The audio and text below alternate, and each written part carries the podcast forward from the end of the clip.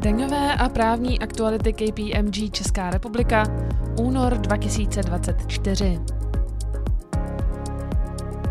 Daňové novinky. Generální finanční ředitelství vydalo informace k uplatňování novinek, které od letošního roku platí v DPH. První se týká změn sazeb a výjmenovává položky, které byly přeřazeny ze snížené sazby do sazby základní. Výslovně upozorňuje na to, že do snížené sazby nepatří taxi a podobné alternativní přepravní služby. Další změnou je přesunutí nealkoholických nápojů do základní sazby. Výjimkou jsou některé vybrané nápoje a pitná voda. U stravovacích služeb se bude i nadále uplatňovat snížená sazba DPH, proto je při podávání nápojů v restauraci nutné tyto od stravovací služby oddělit.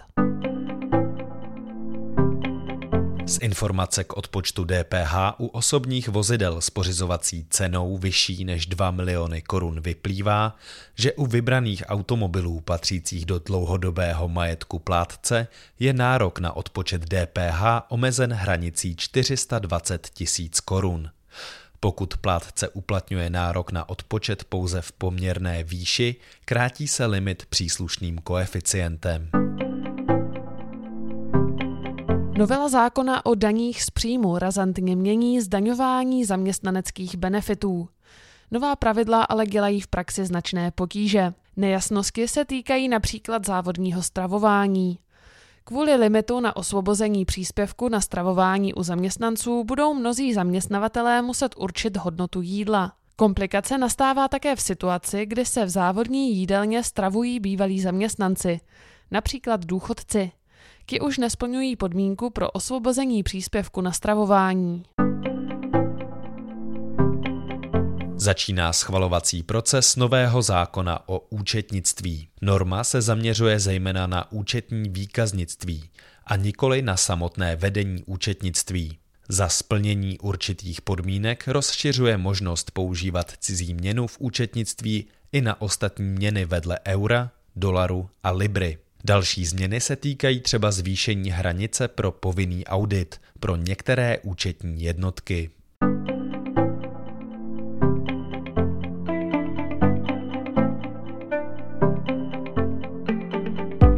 Právní novinky. Česko opět prodloužilo dočasnou ochranu ukrajinským uprchlíkům.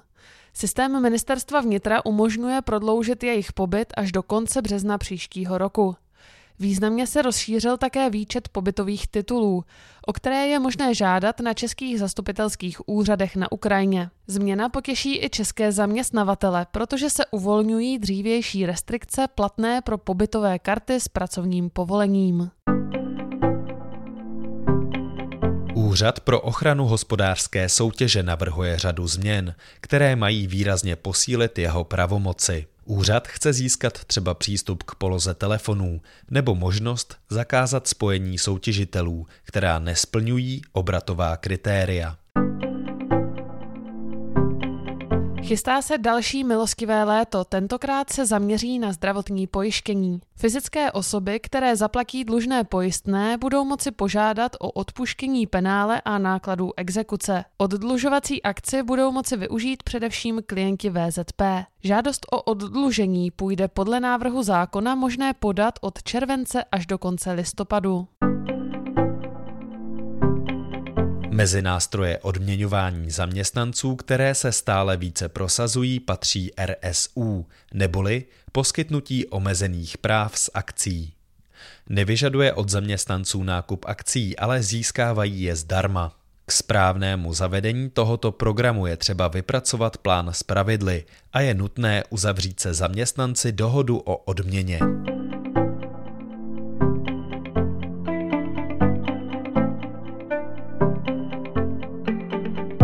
Typy a triky. V daňovém řízení se často uplatňuje velké množství důkazů.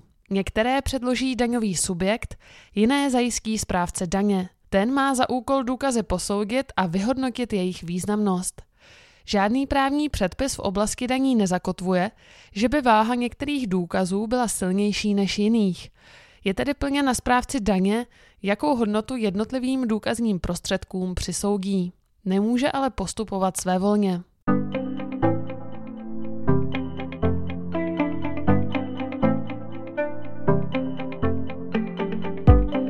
Dotace.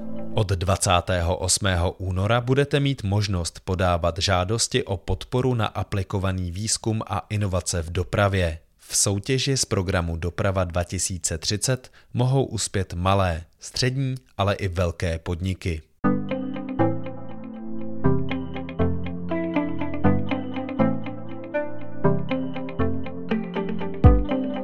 Z judikatory. V praxi se stále řeší správnost stanovení daně za období roku 2010 a předcházející. Tehdejší právní úprava neobsahovala ucelené pravidla pro počítání lhůt a tak se použil soudní řád správní.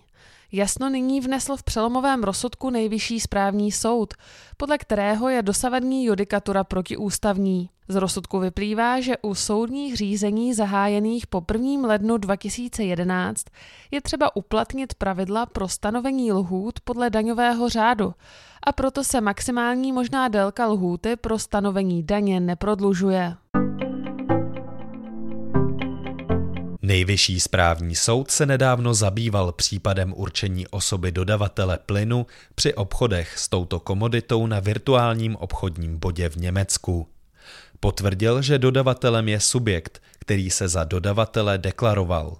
Soud zdůraznil, že při posuzování podobných případů je nezbytné vzít v potaz všechna specifika obchodování, včetně jeho technického zajištění. Ústavní soud potvrdil, že manažerská smlouva se má posuzovat jako dodatek smlouvy o výkonu funkce, který podléhá schválení valnou hromadou. Pokud smlouva není schválena, náleží za výkon práce odměna obvyklá. Na odměnu ale nemá nárok člen statutárního orgánu, který porušil pravidla péče řádného hospodáře. Jak bychom měli postupovat při vyhodnocení, zda provedené stavební úpravy nemovitosti představují technické zhodnocení nebo opravu?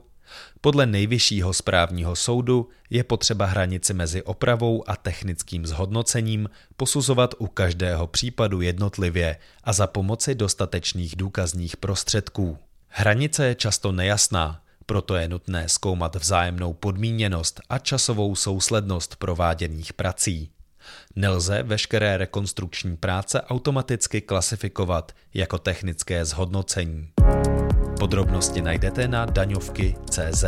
Daňové a právní aktuality KPMG Česká republika únor 2024.